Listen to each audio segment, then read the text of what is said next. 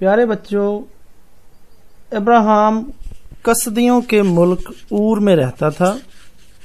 वहाँ के लोग सूरज, चाँद और सितारों की पूजा करते थे।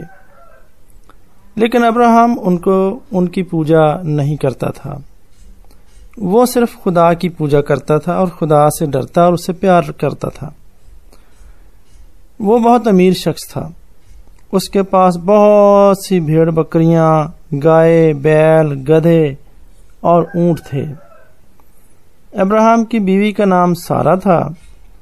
खुदा ने उससे कहा कि तू अपने वतन, अपने रिश्तेदारों और बाप के घर से निकलकर उस मुल्क को जा, जो मैं तुझे दिखाऊँगा।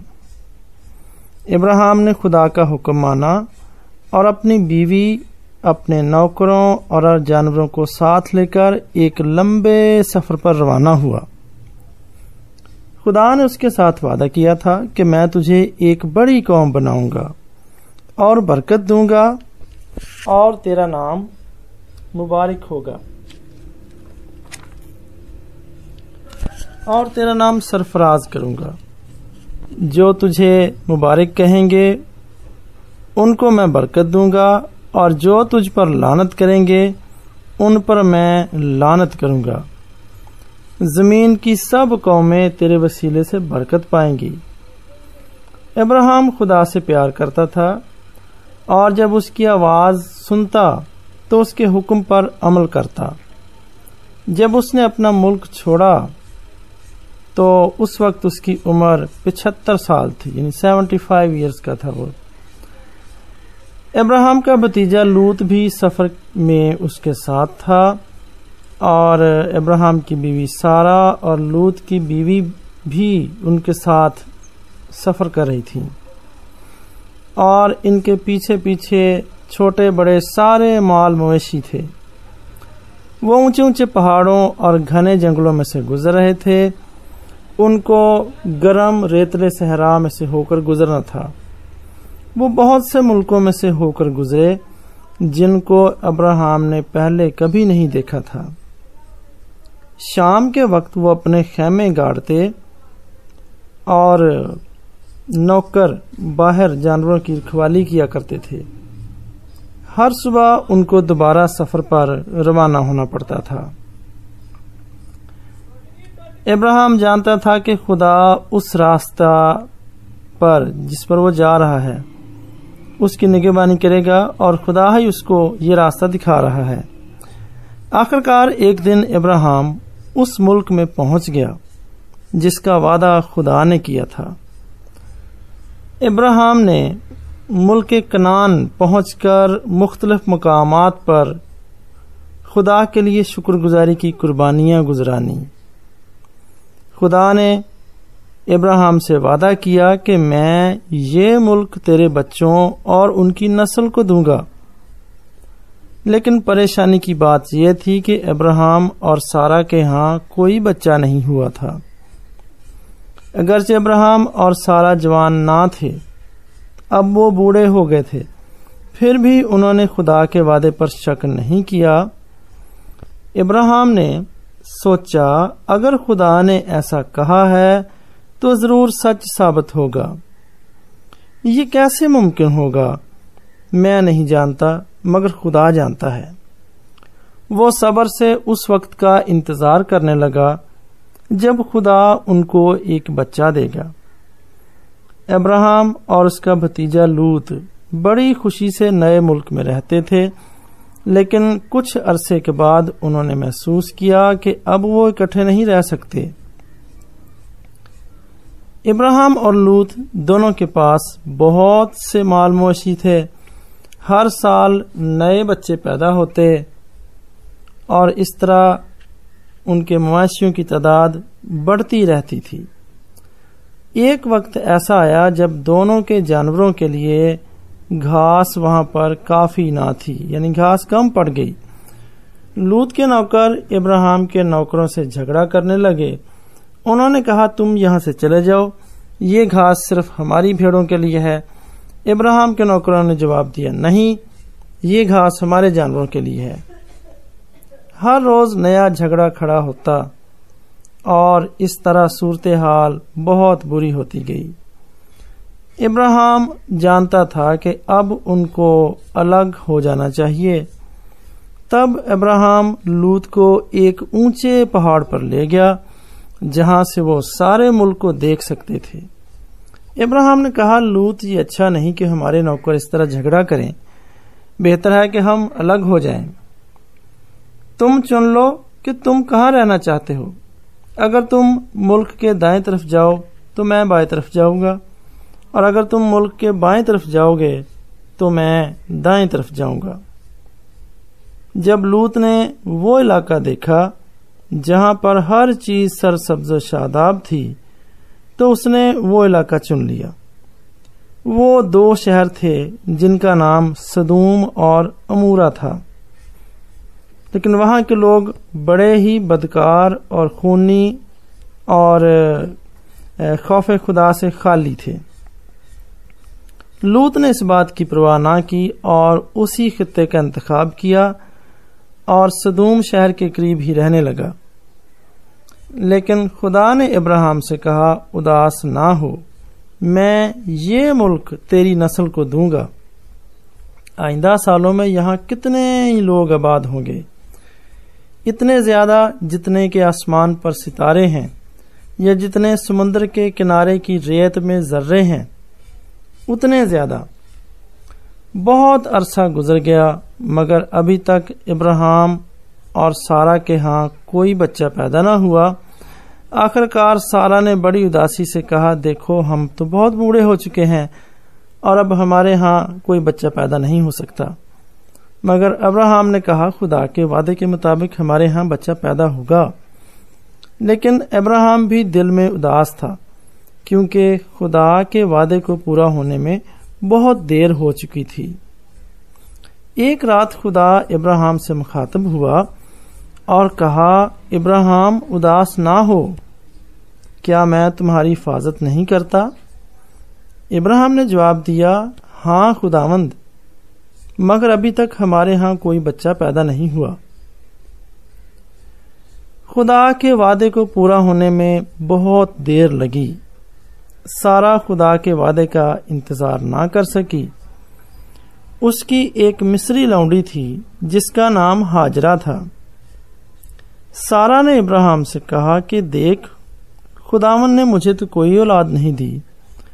सो तू मेरी लौंडी के पास जा ताकि उससे मेरा घर आबाद हो। इब्राहिम ने खुदावंत के वादे को भूलकर सारा की बात मानी और इब्राहिम हाजरा के पास गया, यानी उससे शादी की और वो हामला हुई और उसके बेटा हुआ और उसने उसका नाम इस्माइल रखा। मगर खुदा ने इब्राहिम को अपने वादे की याद दहानी करवाने के लिए एक बार फिर कहा, आसमान की तरफ़ देखो, जितने सितारे तुम देख सकते हो गिनो। लेकिन इब्राहिम ऐसा ना कर सका क्योंकि आसमान पर तो बेशुमार सितारे चमक रहे थे। तब खुदा ने कहा, मैं तुम्हें इतनी औलाद दूँगा जितने के आसमान पर सितारे हैं। मैं उनकी हिफाजत करूँगा।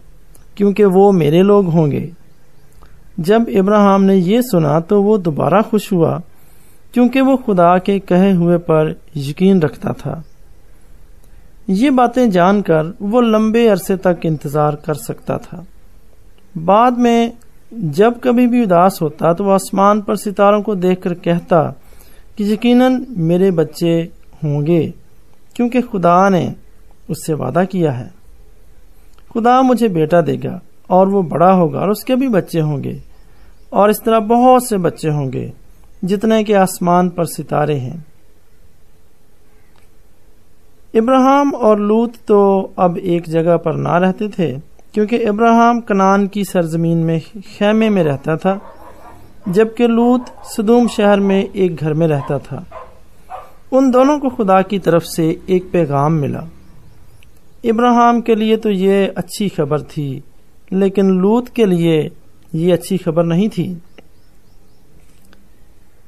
एक दिन इब्राहिम अपने खेमे के दरवाजे पर दरख्त के नीचे बड़े खुशगवार माहौल में बैठा हुआ था कि किसी दूर दराज इलाके से तीन मर्द वहाँ पर आए। इब्राहिम उन्हें नहीं जानता था, लेकिन जो ही वो उसके खेमे की तरफ़ आए तो वो उन्हें सलाम करने के लिए उठ खड़ा हुआ। जब वो उनके करीब पहुँचा तो बड़ी नरमी से उनसे पूछा, क्या आप मेरे खेमे में कुछ देर आराम के लिए नहीं आएँगे? क्या आप कुछ खाना पीना पसंद करेंगे? इब्राहिम ने उनके आराम के लिए एक सायादार जगह में उनको ठहराया। इब्राहिम ने उनको मज़ेदार गोश्त, ताज़ा रोटी और ठंडा पानी पीने को दिया। अगरचे वो नहीं जानता था कि उसके मेहमान कौन थे तो भी उसने उनकी अच्छे अंदाज से खिदमत की। उन आदमियों में से एक ने इब्राहिम से पूछा, तुम्हारी बीवी सारा कहाँ है? इब्राहिम ने सारा के खेमे की तरफ़ इशारा करते हुए कहा, अपने खेमे में मेहमान ने कहा, ठीक एक साल के बाद मैं दोबारा आऊँगा और सारा के यहाँ बेटा होगा। जब इब्राहिम ने यह सुना तो वो बहुत खुश हुआ और अब वो जान गया था कि दरख्त के साय में उसके साथ कौन बैठा हुआ था। ये खुद खुदा था और अपने दो फरिश्तों के साथ उसे ये हैरत अंगेज खुशखबरी देने के लिए आया था। लेकिन सारा नहीं जानती थी कि उसके खेमे के बाहर आदमी कौन थे। वो खेमे के अंदर ही सुनती रही, मगर वो इस बात का यकीन ना कर सकी। उसने अपने आप से कहा, देख, मैं कितनी बूढ़ी हो चुकी हूँ। और उसने अपना सर हिलाया और हँसी। और बाहर खुदा ने पूछा, सारा क्यों हँसी? क्या खुदा के नज़दीक कोई बात मुश्किल है? हैरान और खौफजदा सारा ने जल्दी से अंदर से ही कहा, नहीं, मैं नहीं हँसी। उसने झूठ बोला, क्योंकि वो खुदा के खौफ से डरी। खुदा ने कहा, नहीं, तू ज़रूर दिल में हँसी है। फिर भी जो मैंने तुमसे कहा है, वो ज़रूर पूरा होगा। और वो तीनों आदमी चले गए, और इब्राहिम कुछ फासले तक उनके साथ किया।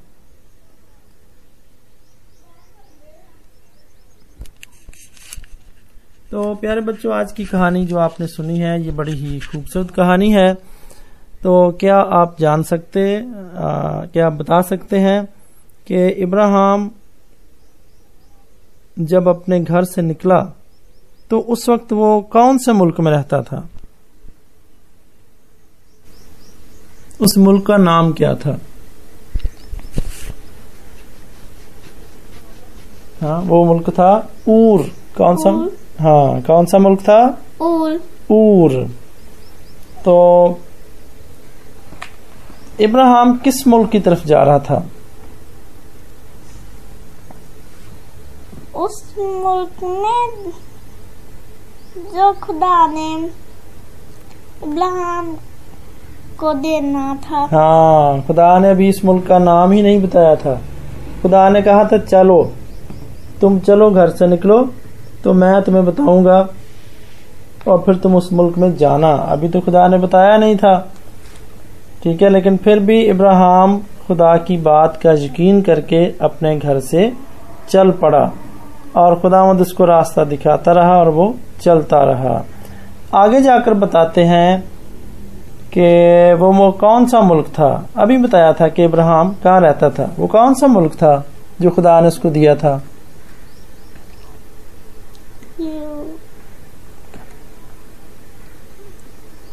ज़ोर से बोलो। ये कनान का मुल्क था। कनान। कनान। हाँ जी कौन सा मुल्क था? कनान। कनान का मुल्क था। तो कनान के मुल्क में उसके साथ और कौन कौन आया था?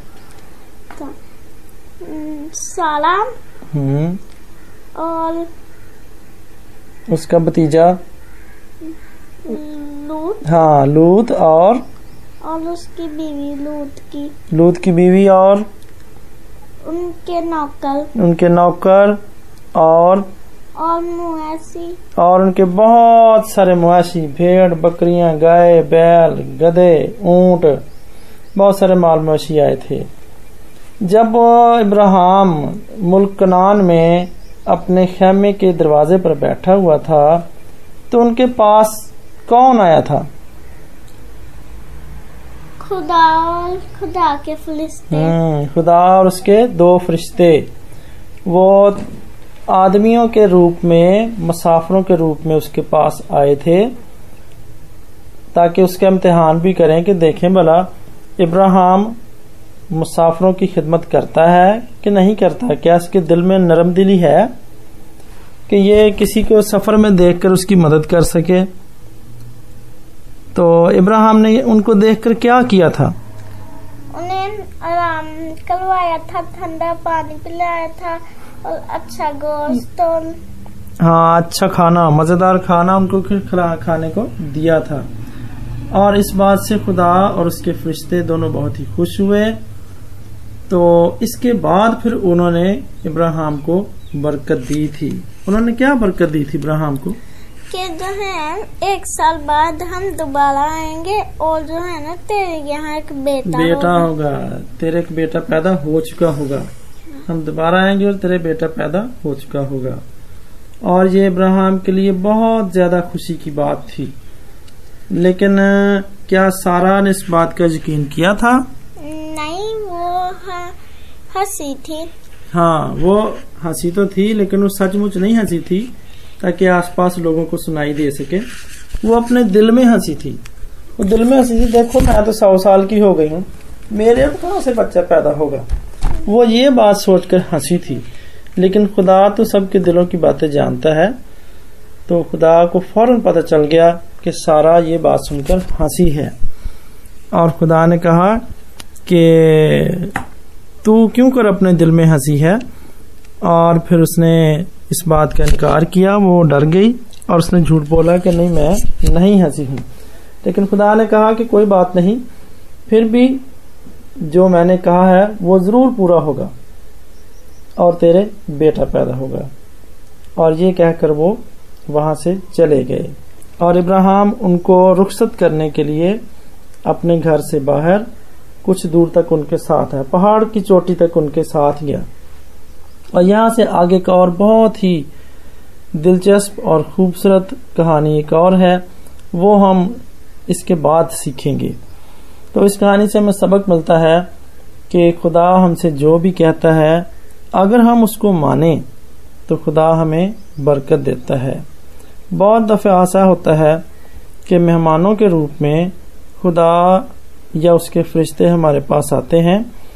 अगर हम उनके लिए अपने घर के दरवाजे खोलें, उनकी खिदमत करें, उनको खाना खिलाएँ, पानी पिलाएँ तो वो फिर खुदा हमसे खुश होता है और फिर हमें और ज़्यादा बरकत देता है। तो खुदा आपको ऐसा ही करने की बरकत बख्शे। आमीन।